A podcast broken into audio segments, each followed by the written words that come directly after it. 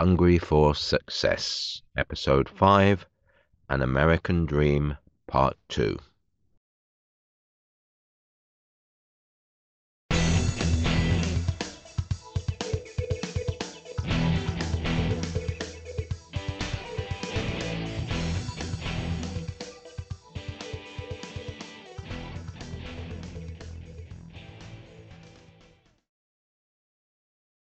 Tim and James sat as if frozen.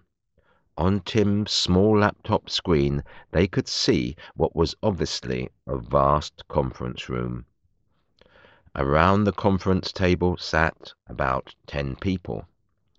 Each of the ten people was staring directly at Tim and James, or at least it seemed that way.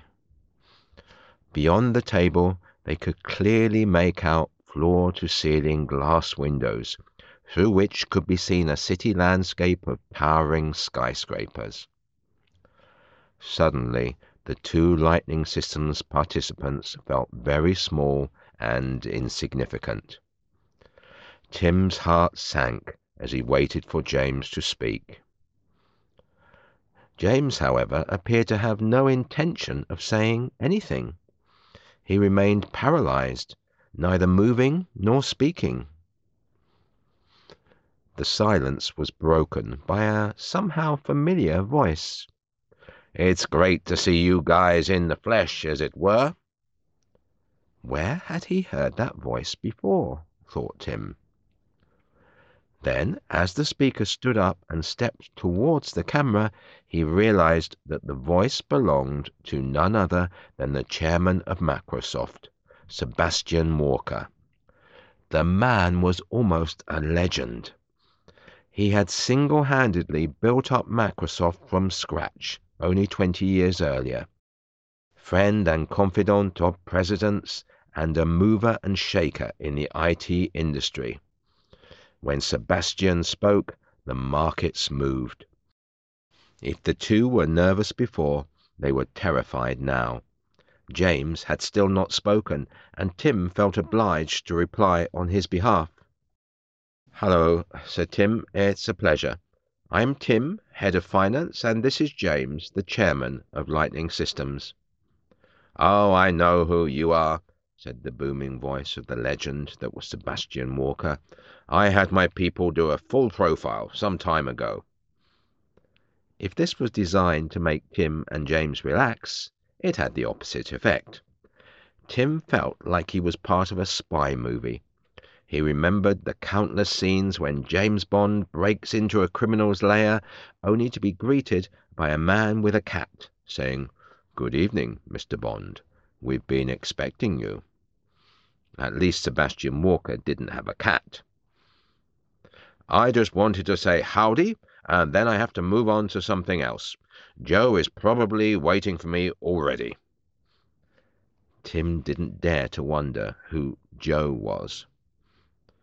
"So I'll leave you in the capable hands of Libby. She can introduce you to the guys. See you next week. Looking forward to it." Next week? Tim and James resisted the temptation to look at each other. What was happening next week?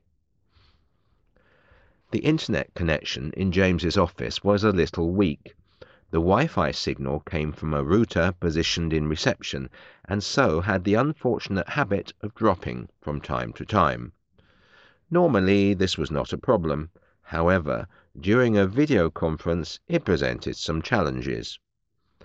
As if waiting for its moment in the limelight, Lightning Systems Wi-Fi decided that now was a good moment to misbehave.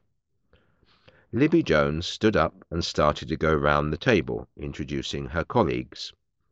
Every other word was lost as the audio stuttered. Tim's laptop struggled valiantly to cling on to its internet connection. Libby's voice continued, but instead of video, as she moved round the conference table, her image froze on the screen at an unfortunate moment. On the screen, Libby's mouth was half open, and remained so for the next few minutes, as she continued to speak. Not seeing a video feed, Tim and James struggle to process the various introductions that were made. This is Samuel, head of technical, Randolph, responsible for international sales. Tim began to hope that this painful episode would finish soon. Then his ears pricked up when he heard Libby say, "So we'll be arriving on Monday.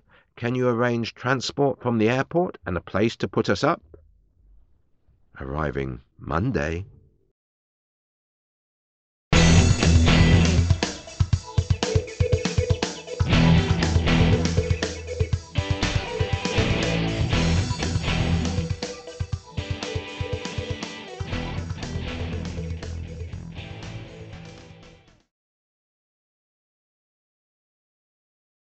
Obviously, not a very comfortable experience for Tim and James.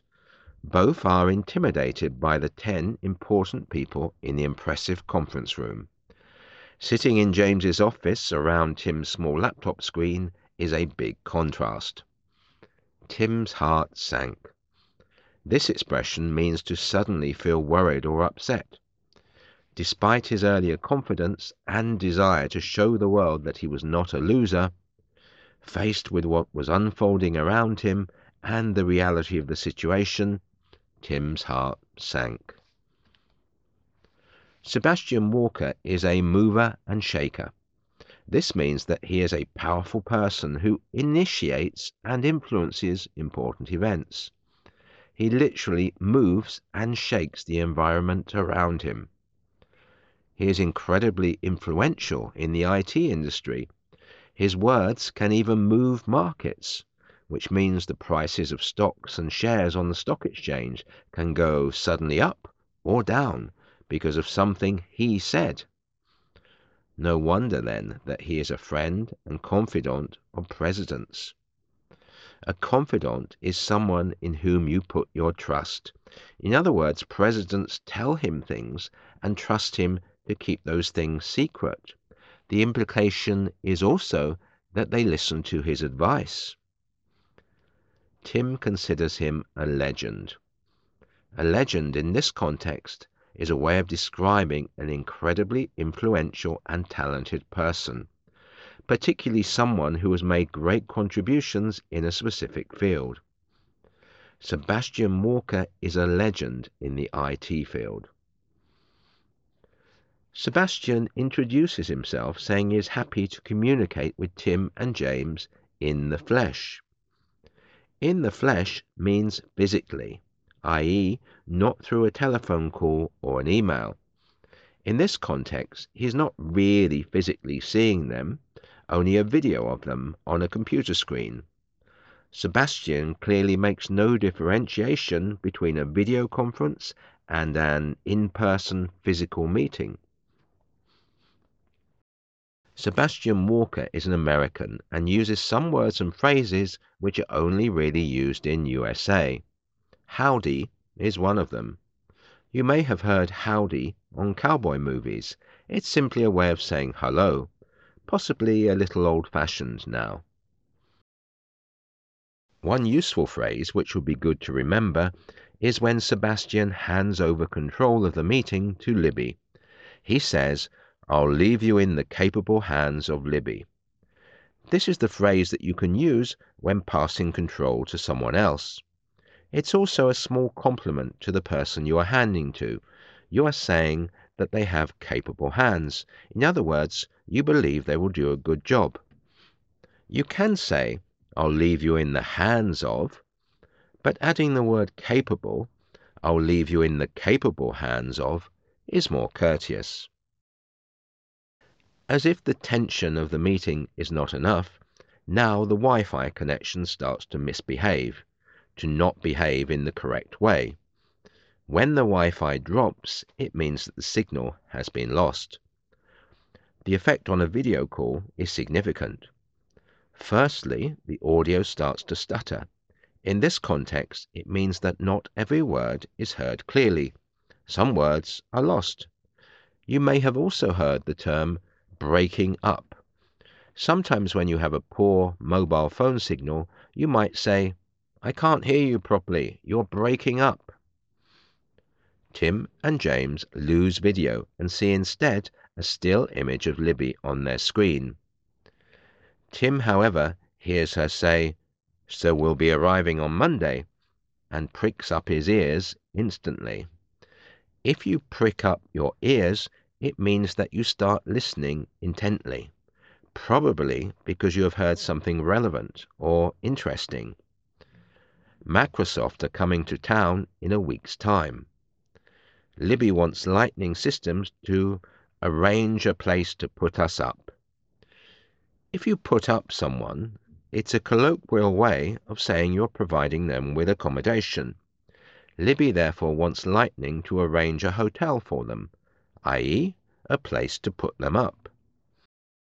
Clearly, the news of an imminent and unexpected visit from Microsoft has shocked Tim and James. Find out what happens in Episode six, Playing at Home. If you like this podcast and would like it to continue, please make a donation. You can send as little or as much as you want. It's completely your choice. You can do this via PayPal. Full details of how to do so are shown on the podcast description. Thanks for your support.